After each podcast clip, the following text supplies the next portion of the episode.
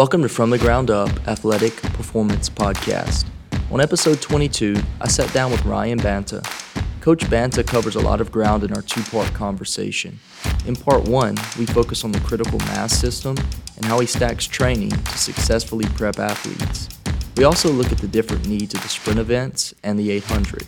Coach Banta does a great job outlining everything that his system is about and giving an understanding to how he builds balanced, well rounded, and capable track athletes. This is a great conversation, so without further ado, let's get to it. Welcome to episode 22 of From the Ground Up Athletic Performance Podcast. Today, I have the pleasure of sitting down with head coach, track and field, author, and recently added podcaster, Coach Ryan Banta. How you doing, Coach?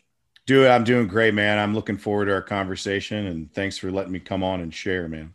Absolutely. Uh, whenever I started this podcast, you were kind of one of the first people I penciled down. I wanted to get you on. Uh, I've read through your book. Your book's great. Well, I'm sure a lot of the topics we're going to cover are going to be based around a lot of the things that uh, viewers could could find in that uh, book. It's got tons of resources, not only from yourself but from others as well. It's just a great overall perspective on sprinting and track and field. Uh, and also every week, you know, shout out. I listen to your podcast. You have quality guests on, and even whenever you're kind of doing your own thing, answering questions or just giving your quick thoughts, I always love to pop it on whenever I go for a drive.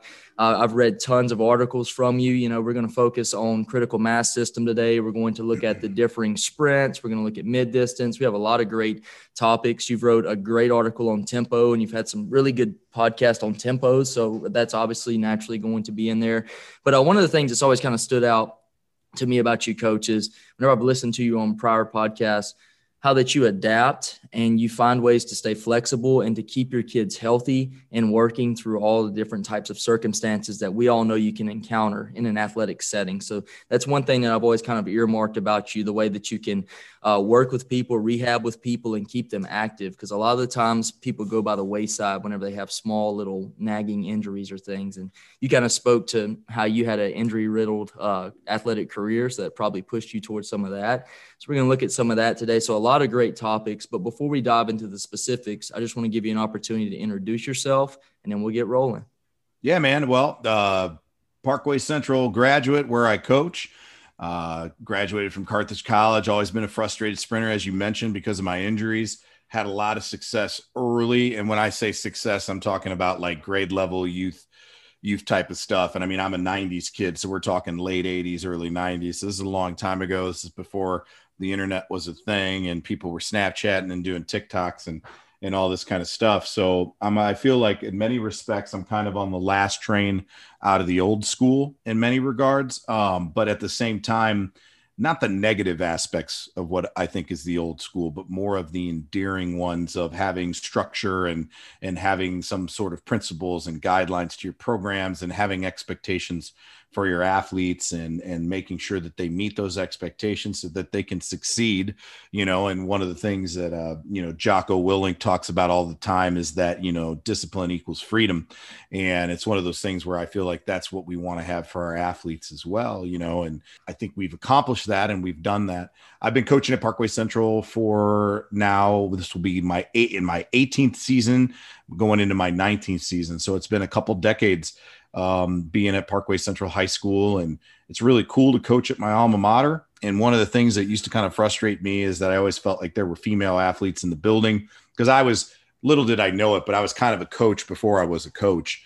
And I was always trying to recruit the best boys out of the high school to be a part of my program. And I didn't care if they beat me or, or whooped me in an event at all. I felt like that was just going to make our team better and make our team more successful and that we would all get – success together versus trying to be a scarcity mindset type of person. So I was recruiting throwers and sprinters. And one of the guys I recruited was a guy by the name of Duron Davis, who ended up having our state record in the 400 meter dash. And, you know, here's a guy that's vastly superior to me, um, especially because he didn't get hurt and I did all the time. And so looking at that from the female perspective, I wanted, you know, my female friends to come out and be a part of the track team because I just had that much pride in my school. When I was a high school kid, I had a cork board wall, and I would have on my wall that was in my room with this cork board, I had articles pinned up from all of my classmates and teammates and kids who went to high school with me because I had that much pride, not only in my peer group, but my school. And so when I became the girls track coach, that's something that I wanted to provide for those female athletes. Now, full disclosure, I had no idea how to get that done right out of the gate. And I had to take some lumps after my first season, figure out that, oh, I really didn't know a lot. And my, what I thought were hard and fast truths end up getting radically um, adjusted or slapped in the mouth, so to speak, in terms of this is not reality. You think that this is, you think that this is how things are done, but I'm going to show you, I'm going to humble you. And what I mean by I, I mean God or, or the world or the universe and make you realize you're not as smart as you think you are. You're not as good as you think you are. And, and what kind of was unfortunate is in my first season, we were super successful. So that was even a bigger shock when we didn't replicate that success for about three to four years after. Um, and it, it took a lot of come to Jesus meetings with my assistant coaches and me really kind of reinvesting in programming and coaching design to make us successful. And as we talk, coach, of course, we're going to have a lot more discussions about that. Um, so I'll leave some of that for the remainder of this conversation, but it wasn't one evolution. And I think that's one of the things that coaches need to take home from this conversation is as we grow, we evolve over and over and over. And some of those things are evolutions that we create, and some are situational, and some are our friendships and relationships.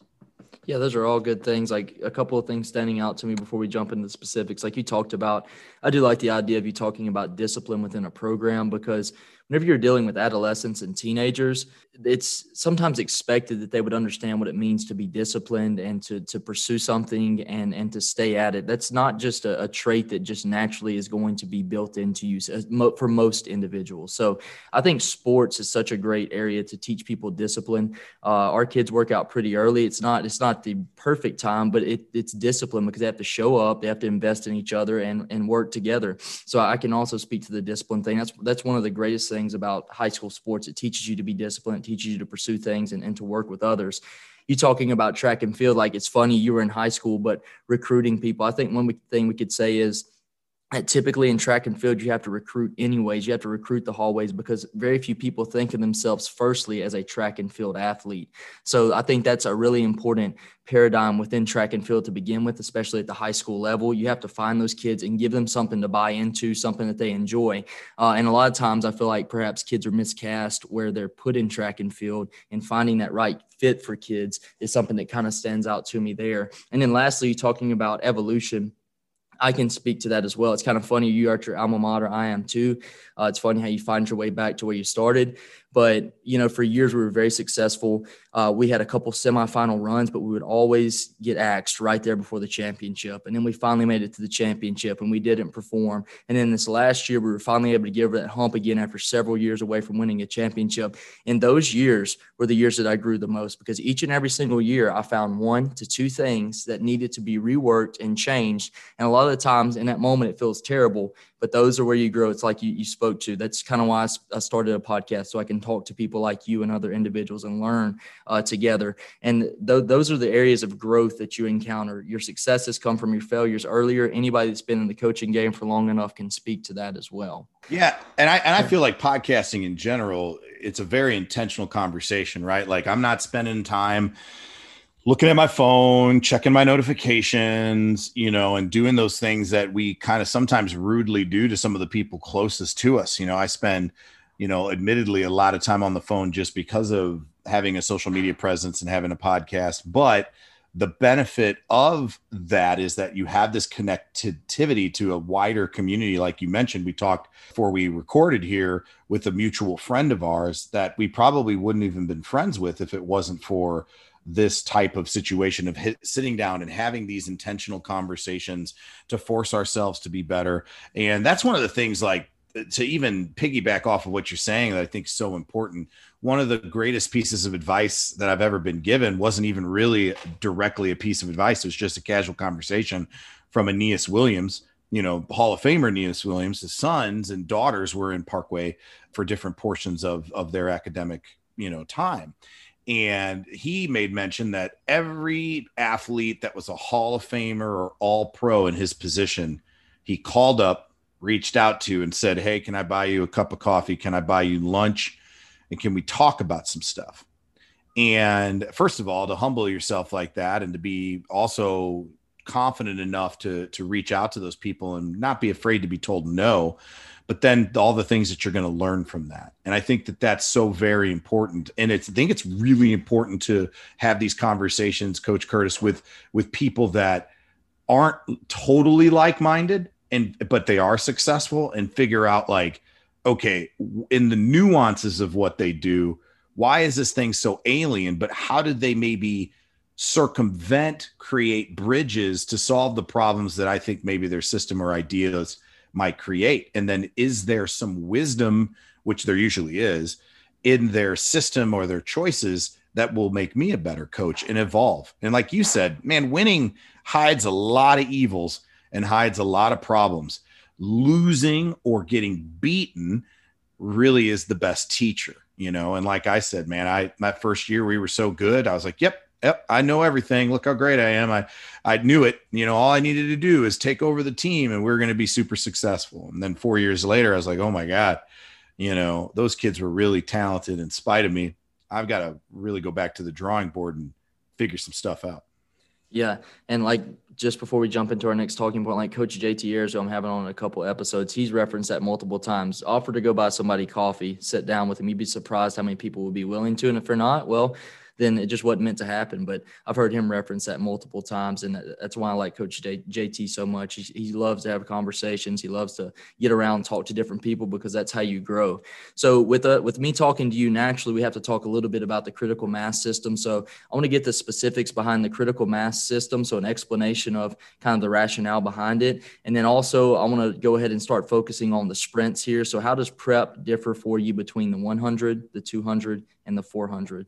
Events. Yeah, sure, coach. So, to address the critical mass system, one of the biggest criticisms that people have put out there is that it's complex. Well, it's not complex. It it is complex maybe in comparison to some other systems, but I would argue that's not true either. So, I think one of the things and I appreciate you giving me a chance to talk about it is to kind of clarify like well, how does the system really work? What what is the key tenets or key principles to give people a scaffolding or a skeleton, if you will, to be able to understand how to use the system? So the biggest thing is is that I believe that you need to have workouts that are based around acceleration, maximum velocity, speed endurance, also known as speed reserve or speed maintenance, special endurance, tempo.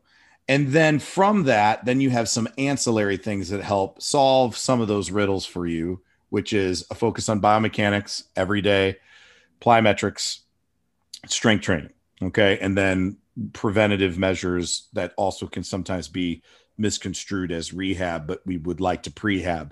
So you've got those modalities outside of the running workout. So you've got five running type of workouts that you need to spread over the course of two weeks. Okay. So you have two weeks to get those five type of workouts done. And then within those two weeks, you likely have one to two competitions as well that also take up a day. So now, in addition to that, you're going to have an active recovery day each week as well. So now we've got seven days that are taken care of where you're not going to have to replicate or repeat. So that's number one. Number two is that you have to have a system that forces adaptation, which means we're not going to be doing the same exact thing for a three month period. Every three to six weeks, we are going to change slightly those modalities, not the key. They're still, you're still going to have plyometrics, you're still going to have weight room, you're still going to have all those five running workouts and active recovery days. But then what takes place is done with a twist. So there's slight adjustments. Well, how do you adjust things? You can make them more complex in terms of neurological demands. You can make them faster. You can add load. You can increase density. You can cr- increase um, proprioceptive, you know, activities. And there's, so there's all these things that you can adjust to make those things better and, and the other thing that's a key tenet is that we want to be doing things frequently in most of those workouts I mentioned at the intensity levels that a person would see strategically or intensity wise in their competition. And then we also want to make sure that we are running in practice or sprinting in practice, because we're talking about specifically sprinters, near the race distances just below and just above. So the whole point is is we're wanting to do the things that look like what the athlete is going to see in competition while respecting acceleration, max velocity, speed maintenance, special endurance, tempo, and then the ancillary stuff of plyometrics, weight room, strength training, obviously, and then prehab, rehab, recovery type stuff. So those things need to be present over the course of two weeks. So now you've got two weeks that are set up to do this. Week one, you're going to have a workout that is going to focus on more of the explosive intensity, shorter aspects of the sport. Monday, week one. Monday, week two, you're going to have the more enduring, lengthy, longer pursuits on Monday of week two. So now Mondays are balanced. Tuesday, I believe I don't want to give up a day of training. So I don't go hard, easy. I go hard, easy, medium, high intensity, middle intensity, high intensity, off. So again, Monday, intense, no matter you're going long or short. Tuesday, tempo. Wednesday, active recovery. Thursday is going to be the opposite of what you do on that Monday traditionally. It's going to be the opposite. Then Friday is going to be Pavlov day, which is kind of stimulating, getting the body to salivate to get it ready, but to not fatigue it. Then Saturday is either a race model to simulate competition or you're racing. And then Sunday's off. So Wednesday and Sunday are basically very minimal activity, if anything. Saturdays are very intense. Mondays are very intense. Tuesdays are moderate. Wednesdays are low. Thursdays are intense, depending on what you're doing. Fridays are pretty low, but stimulative, you know, and Saturdays are intense. So you have within the weeks up and down days, but I don't have a high low because then you lose an additional day of training. So that's a big part of it. Then the the other part of how you lay it out throughout the week is then I will flip flop the emphasis Monday, Thursday, and then I do the reverse the next week. So, like I told you, Monday, week one, short, intense, powerful. Monday, week two, more long, more lengthy, but also really, really fast, but more on the long side. So then Thursday of week one would be more long, intensive type stuff. Thursday of week two would be short acceleration, maximum velocity. So what happens is you're balancing out both weeks, rotating the emphases on those two particular days, Monday and Thursday. And then what that creates is impulse through the microcycle as well, where week to week you have a kind of an emphasis for three days that then gets de emphasized for the next three major workouts. And what I believe in is creating a balanced global athlete within the events that they're going to compete. So, like, I'm not going to train a sprinter with workouts that look like miler workouts, but I am going to train them with workouts that look like a 100 meter dash athlete and workouts that look like a 400 meter dash athlete and respect the fact that my athletes are probably going to have to do all of those in a high school season. Just like a football player should be doing tactical things, but also should be doing things that are fitness related to football. So we don't need to go out and run repeat miles as football players, but you probably need a day where you have like what McCaffrey was doing with Kula, where they're doing the repeat reps at routes, route, route, route, catch, drop the ball, back, route, route, route. And you're pretending that you're marching down the field and running a series so that when the athlete faces that, they can they know what that's like and they can tolerate it and be successful in the pursuit.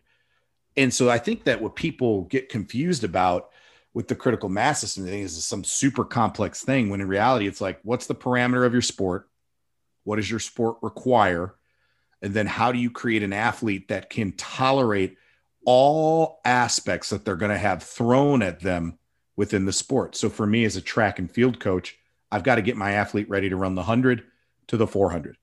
And then not only do I have to get them ready to do that, I probably need to get them ready to run up to six reps extraordinarily fast in practice. Does that mean that in competition they're always going to run six races? No. But at districts, they have prelims and finals. So we have to be prepared for that. At state, we have back to back days. They need to be prepared for that. Do I have to do that all the time in practice? No, I don't. But sometimes the meets and the competition take care of it. But if they don't, then I have to take care of it in practice. So it's just solving the natural problems to present your athlete the situations that they're going to face to make them the very best at the things they're actually going to do. And you can go farther than that and you can go shorter than that as well. But I don't want to do that all at once. I want to do that progressively. And we can get into how I do that, but I, we want to progress that. So it's real simple. It's like, okay, you got these five types of workouts, you got 14 days. Here are the things you do on the two weeks. Here are the impulses. And then you have things you have to also take care of that are ancillary that help the athlete get better for the sport, but are not necessarily at you know the sport itself. So like weightlifting is non-specific to track and field but it helps with the block start right? It helps make the athlete a more robust strong athlete. It improves their skeletal system. So these are things that i try to do as a coach. Now somebody might say hey all i do on day one is i run this and then on day two i send the kids home. On day three i do this and then the day four i send the kids home and on day day six we race or whatever that's fine. That's real simple. But that doesn't honor all of the things that are being done in the sport that you need to work on to improve to make your athletes the best that they can be. So I know that's a, a pretty long-winded answer on the critical mass, also through the lens of sprinting.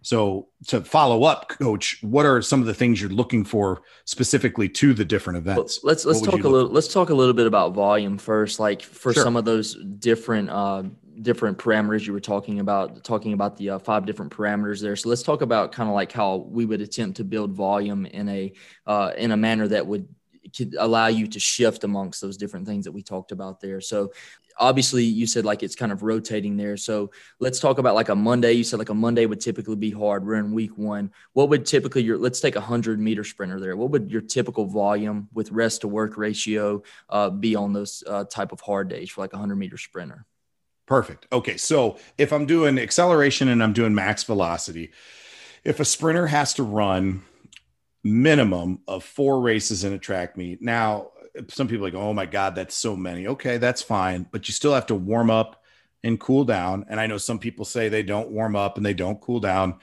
That's to in my opinion tends to be a faulty notion. There has to be something else that they're doing to either circumvent that or mimic that. Okay. So when we look at what we're doing, it's like, all right, you could probably start with four reps of something, right?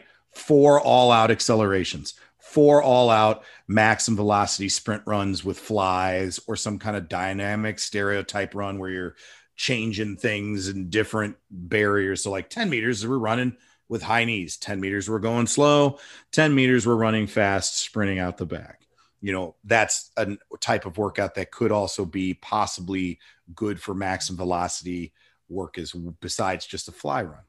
So you're going to do four of those. And then as the season moves along you're probably going to open that up and expand it. One way you can expand it is on the length of those four runs right? So you can go from a 20 meter acceleration all the way out to eventually probably doing something that looks like a 60 in a fly run, you probably can go from 10 and move it all the way out to something that looks like a 30. Or, like I just mentioned to you, once you get to 30 meters, as you move forward, maybe now we can change the task that is happening within the fly run to doing different things to overtly manipulate their mechanics. So, saying, I want you to go with a oh, how can I say this, a stride length bias through this 10 meter zone or 20 meter zone.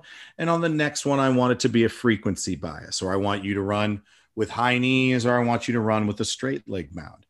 And so then you can manipulate it once they've mastered those skills. Now, work to rest ratios. Very simple rule. It's a minute for every 10 meters of distance, all the way up to what I don't go higher than 15 minutes recovery, even if I'm running a 450 or a 350 or anything like that, because that, even though the science says one or the, the good coaching anecdotal knowledge says one minute for every 10 meters of distance, you go beyond 15 minutes, it's going to be problematic in the window of time that you have to work with your athletes. So my recoveries are one minute per 10 meters all the way up to 15 minutes. Once I get past 10 minutes, within those breaks, I will have a build up session. So three to four build ups of 30 yards or accelerations. And sometimes then, after they get comfortable with that, we'll do three to four over wickets. And so that's how my recoveries look. Now, that would be a short day. Now, one of the other things I like to do is once I feel really comfortable with the athletes being able to accelerate or maximum velocity run, then I want to squeeze those things together. So I want to do both in a session as opposed to parceling it out so much that it, it feels like we're not getting it's not about working hard, right? And we're going to get the grind, but it's like putting something together that's really useful to the sport you know, and, and so that's how a Monday session that's short that would be acceleration or maximum velocity running would look like. Now, if I had a 100 meter sprinter and I'm talking about that second Monday that we already mentioned, the second Monday I might come back and then run speed reserve, you know, speed maintenance or speed endurance. All three are synonymous with each other, the same stinking thing. Okay. I might run repeat 120s with a fly or 150s on that next Monday. So that's going a little bit longer, but our intensities are high, super high, 95% efforts with a race model that might be built more for a 200 because you're going a little bit longer than a 100. Okay. But in addition to that, then we also have a recovery that matches it. So a 150, you're going to get 15 minutes. For a 120, you're going to get 12 minutes. And so that way, what you've done there is you've balanced the over and under of a 100 meter sprinter. And again, I believe that to be the critical mass because you need them to be able to maintain the speed and you need the speed itself raw to get developed. And now you've created balance and you've reached the critical aspects of the 100 meter dash with the mass or the meters that match what you're probably going to need to deal with in competition, especially as the season moves along. So that would be an example of a Monday. Now, the other thing, though, Coach Curtis, we would follow up that Monday with a weight room session. Okay. And the reason why is I want first or our, second or, or both.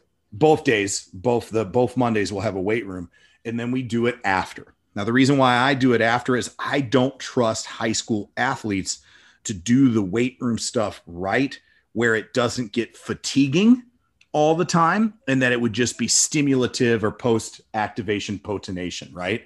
So I don't trust that my athletes can do that before a practice. And I remember as an athlete, our coach would have us run this or lift this crazy long circuit. And by the time I was done with the circuit in the weight room, then he'd have us do a circuit outside on the track. And I was just gassed. And then they were, were expected to do these high intensity runs and that's not smart and that's foolhardy so when people hear yes they might think it's geared towards this grind thing and it is absolutely not we're trying to place things properly so weight room would always come after on both of those days if you had enough time yeah, you know, a, a, lot of great stuff there. I, I really liked whenever you said how you could throw in these different kind of. I would almost allude it to, to a tempo because you said like high frequency and you said sometimes striding out and stuff. I love to do that with kids, like even not in a track setting, even working with my field sports because I find where kids, you know, have difficulties in the toe off or they have difficulties in flight phase or different things, and by kind of going through these different tempos i'm stimulating these, these different areas and focusing more on them. So that's that's a great way to recover and then also to kind of show the body things that they probably avoid in running that need to be worked on as well. And it just gets them more rhythmic overall. Several guests that i've had on previous uh, the last couple podcasts we've talked about rhythm and running and building that uh, obviously there's a lot of reflexive things going on there but there's nothing wrong with trying to build more rhythm coordination and other things especially in something like plyometrics and running. So a couple of more points before we kind of delve into into the 800 because I haven't focused a lot on the 800 with individuals. So I'd like to look at that with you. I want to look at how in season training, how, how it would either be tapered or adjusted based on the comp. I, we're talking kind of more building up to the season, I would assume, right there where we're talking. And then I also want to talk about that endurance factor you talked again. I feel like you hit on a little bit, but let's talk about those special endurance days. You said that you're going to do it in an exceptional high intensity. The only two ways I can think of doing that is either cutting times or increasing the distance, which I think you alluded to. So if you could just kind of clear that up a little bit for me, and then we'll look at how it would kind of shift a little bit in season where we do have a meet every week or maybe multiple uh, meets. Yeah. So one of the things going back to what you just mentioned, which I think is really important, I look at it as the different stride lengths or, or eh, requests of movement that we're asking them to concentrate on is being like gear ratios, right? So, like, we're in this gear, this gear, and this gear, you know, and we're looking for that flywheel to spin at a certain speed, right? And that gear to be a certain size. And so that's the way that I look at it for the athletes. And, and what's really cool is that when you play with it with time, you can actually figure out, well, what is their best gear? Where are they the most effective? Right. And then sometimes what's really interesting is their natural stride isn't actually the most effective gear for them. And so by playing with that, and having those different zonal runs with different requests of body movement, we can find the proper gear or create specific workouts that can help them get there or change what they're doing. So I love what you were saying because that's so very important. And people think running is just running. Well, yeah, if you're, uh, you know, some kind of dumb coach that's just getting a, a, a paycheck and holding a whistle and a watch, yeah, for sure. But if you really want these athletes to maximize their abilities, you got to do what you just mentioned. So that is honorable, and I love it.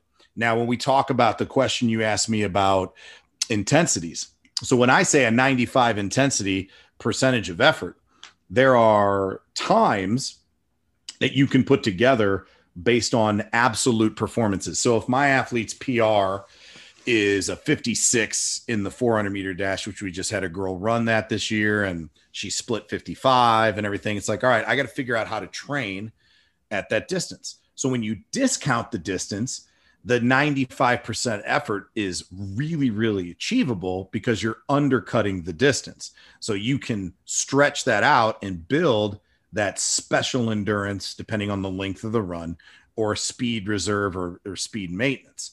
When you go longer, uh, obviously the percentages are going to, you're still saying, hey, I want a 95% effort at this distance, but the actual velocity on the track might be slower than race pace, but it's not going to be a lot slower you know, it's gonna be pretty darn similar. And then the other thing I do within those longer runs is I try to break down in different distances what the expected effort, mechanics, intensity, and thought process should be at each one of these landmarks as they move around. So if I'm going to run a 350 in practice, let's say, and I'm going to do two of them, Okay. And then I might have some shorter sprints on the back end. And that's traditionally what we might do on one of those length based days on a Monday, key performance indicator workout on a Monday that we talked about, length based. I'm going to build it like it's a 400. So from zero to 60, they're all out. From 60 to 200, they're running tall and maintain. From 200 to 300, they're re accelerating, recommitting around the curve when they get to the last 50 of the 350, we tell them to emphasize the arms and dro- driving the arms back and behind, but also keeping their stride quick. Because naturally, what ends up happening when that bear shows up and your body starts to lock up and you get overloaded with all that waste product that you can no longer buffer is you tend to your legs disappear you overstride and you panic run which means your hands get tighter and tighter and tighter and higher and they actually don't do anything for you. So we want to cue the opposite, over cue the opposite to bring back to the stride to be equilibrium. So that's the other thing that I do when we're running those lengthier runs is we're trying to mimic what in competition activity at that distance would look like. So even if I have a 100 meter specialist, but we're running a 150, I will probably race model the 200 and do the things I want to see them do in a 200 on the 150 again because you're discounting the distance you can run near the intensity for a shorter period of time while at the same time attacking the strategic aspects of that. So that's kind of how I handle that. Now, the timing is is hard because you're like, well, what does 95% of that mean? Well, it's real simple. I just take a 400, like if I would run a 400, let's say, which I don't do often, by the way, I usually run over or under. But if I'd run a 400 and I say, okay, you know, an athlete runs 60 flat. All right, well, then just times that by 1.05, and that gives you 95%. Okay. And then that's the time that the athlete is expected to run within your practice.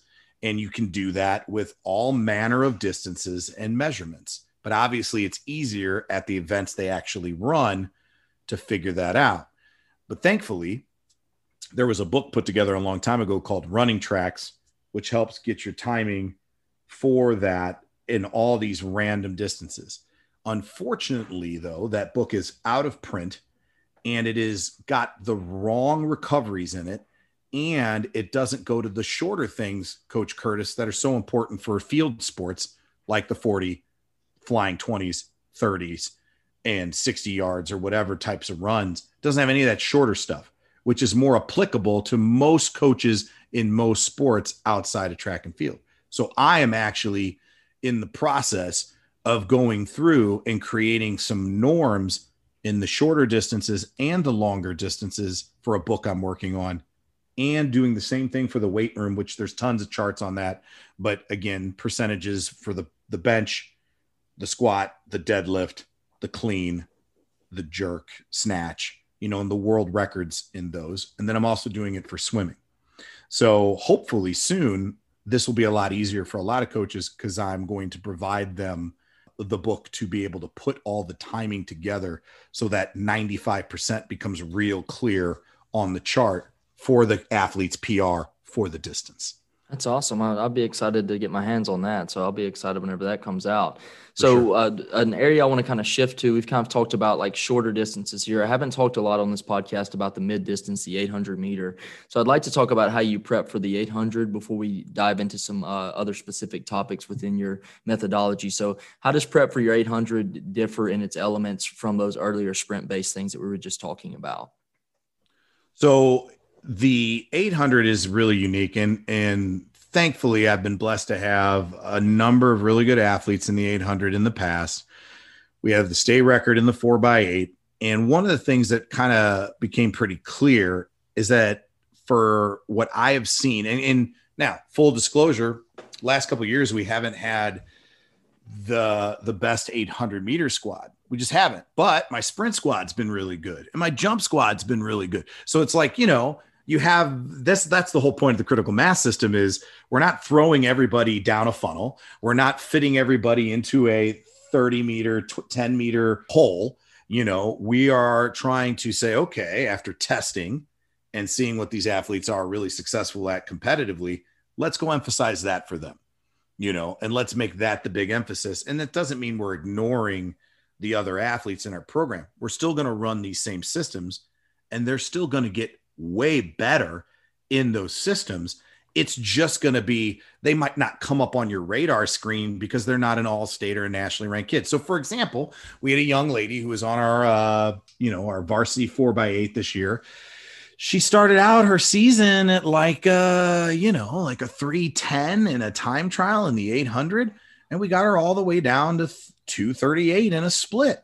That's pretty good, man. And this wasn't a kid that was overweight or out of shape. It was literally just getting the kid competitively ready for the 800. So, like, that kid's never going to be somebody's like, Ooh, tell me what you did for them because nobody cares, but yet they're improving the same amount.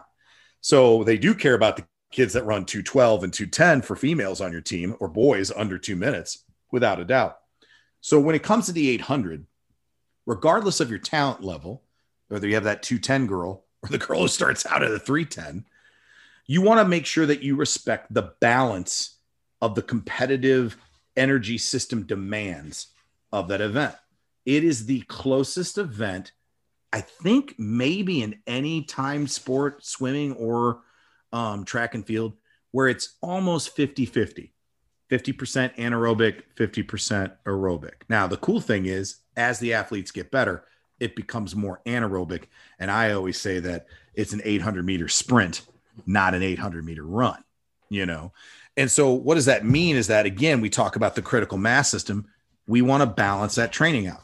But now, instead of it being short sprint orientated, long sprint orientated, it becomes long sprint orientated with aerobic support. Right. So, one of your workouts, let's say week one, and then what's so funny, coach, is that with the 800 people typically always screw it up because they're either a sprint biased coach and they're like, we're going to come at it by running 150s. Well, good luck being really successful in the 800 if they decide to go from the gun all out and you've got to drag your butt around the track for two minutes all out. That's a very uncomfortable experience, especially when you've not been prepared to handle the demands of it by just running 150s. The reverse is true though on the opposite. And you got a lot of distance dudes who think there's like 20,000 words for tempo, you know, just like Inuits in Alaska have for like snow, right? You know, it's like it's snow to us, but to the distance, it's like, oh, it's a cruise interval, it's a tempo run, it's a lactic threshold one, whatever. It's tolerance on the distance end. So you got to make sure that you have that, but it can't be the dominant feature of the race because what if everybody decides to jog the first 600 meters of the 800 and it does become a 150 or a 250 meter kick? Well, you've got to be prepared for that. So, again, same philosophy with the critical mass system. Monday, week one is probably going to be more 400 meter, you know, centric type of work, long sprint. Monday of week two is going to look more like a 1600 meter runner you know? And then what happens is as you get to the last third of your season then those workouts should become specifically 800 meter focused. So instead of doing repeat 400s or a couple repeat thousands on a monday now you might do split sixes or split eights right? Or then you might run one 800 all out and then back it up with a lactic threshold run of 15 minutes after, you know, with a, you know, again, a 20 minute recovery or 15 minute recovery in between those two activities, again, to simulate the features of the competition that they're going to have to run. And you go, well, wait a second.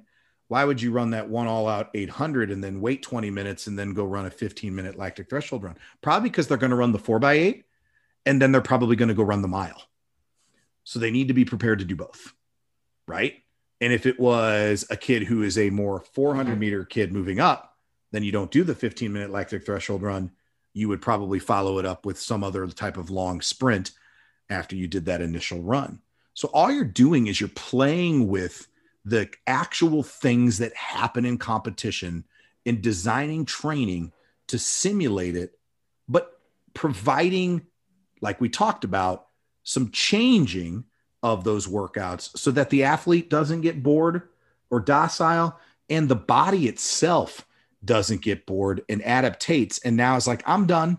I don't have any way to improve now. And that's the thing about some coaches who do the same thing every week, every day.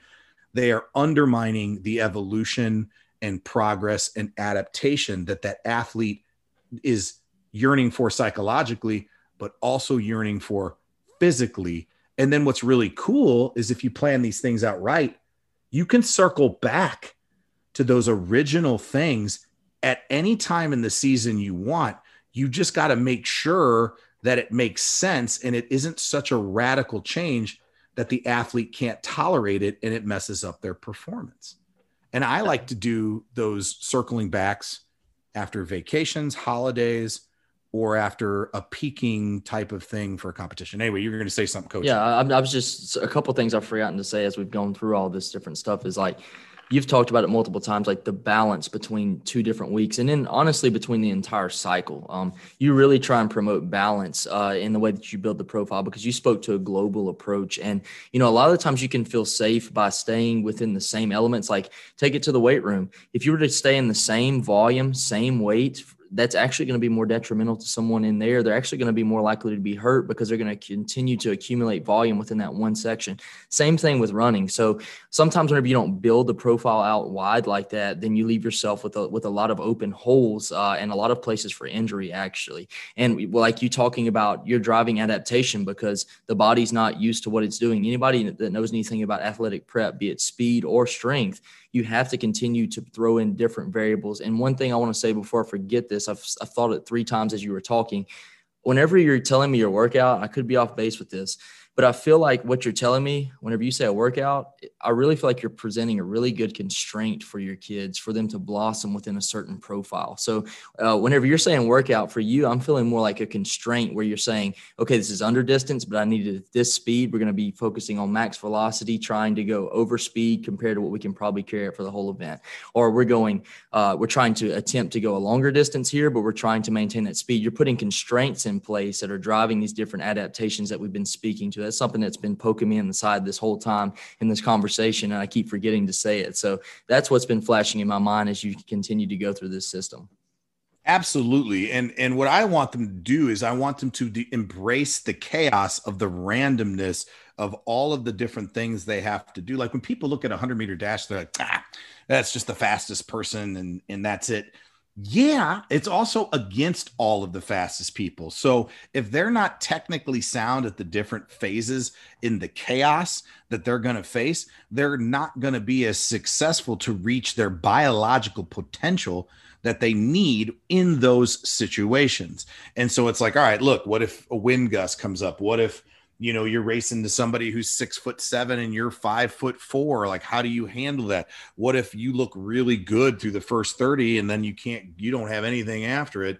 Like those things tell me a constraint that we want to create and practice so that we can overcome that constraint and embrace the chaos of whatever comes to us to be able to handle it. Like if you think about like the weight room we think about preparation for field sports right like the athletes that never get hurt in a field sport are the athletes that tend to be the least linear of the athletes, the ones who are exposed to the most chaos in terms of movements and potential assignments and reactions that they have to face. So, like the best example in all of sports, I feel like is being a defensive back in football, right? You're moving up and down, back and forth, side to side. You have different coverages, which radically change what you're doing in a football space.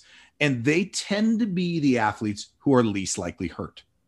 And so it's like, well, why is that? Right. Well, it's because this the event, the position provides everything of the chaos that you need. But in linear sports like track and field, we have to create that chaos or what I mean, I love it, what you just said, the constraint, okay, so that they're exposed to it. So no matter what comes, and usually it's like, well, hundreds of hundred. You're right. But where's the long jump at? Is the long jump before or after? What's the warm up procedure at the track meet? Are you going to run the 100 and be asked to come back immediately and run the 200? Are you running one event with prelims? Are you running four events with no prelims? Are there prelims and finals in the long or triple jump that you're doing? Are you standing over there in the high jump? So, dependent upon the athletes, we owe it to them to construct, like you said, constraints, but like strategic possibilities that they need to be able to execute in the chaos that they're presented with in competition. Yeah, so, and before it, we before we jump to to tempos here, what you're speaking to as well, you encounter a lot of different needs within within athletic populations, and it's just very difficult to to come out and say, okay, this is the workout. Like you, you have to learn to cook if you're going to be a successful coach. You can't just read a recipe. If you were to give me a recipe, like you said, is my kid running one event, two events? Are they doing jumps as well? So you have to learn to cook yourself to, to understand exactly what the needs of that athlete are going to be. And there's just a lot of needs in general, even if every single kid was running one race, because a kid might naturally have a better aerobic base. A kid might naturally be more of a creatine phosphate athlete who's a sprinter straight out of the blocks. So there's just so many different needs present within one team setting. And then as a coach, you also have to learn to cook. That's kind of like the beauty of different systems, like the critical mass system. Like it gives you a setting. You talked about scaffolding earlier. Now you've got to learn how to put those pieces in there so that the structure holds. So all that's very good. Sorry to cut it off there. I hope you enjoyed today's episode. Make sure to tune in next week as we continue to discuss tempo training and its benefits, as well as the role of recovery and the weight room with Coach Banta. If you've never read the Sprinter's Compendium, make sure to check it out. It truly is packed to the brim with useful knowledge on track and field. Also, make sure to check out Companions of the Compendium podcast. It's one you'll want to add to your list to listen to weekly. Don't forget to subscribe to keep up with all the latest content and leave a rating and review if you feel led to do so.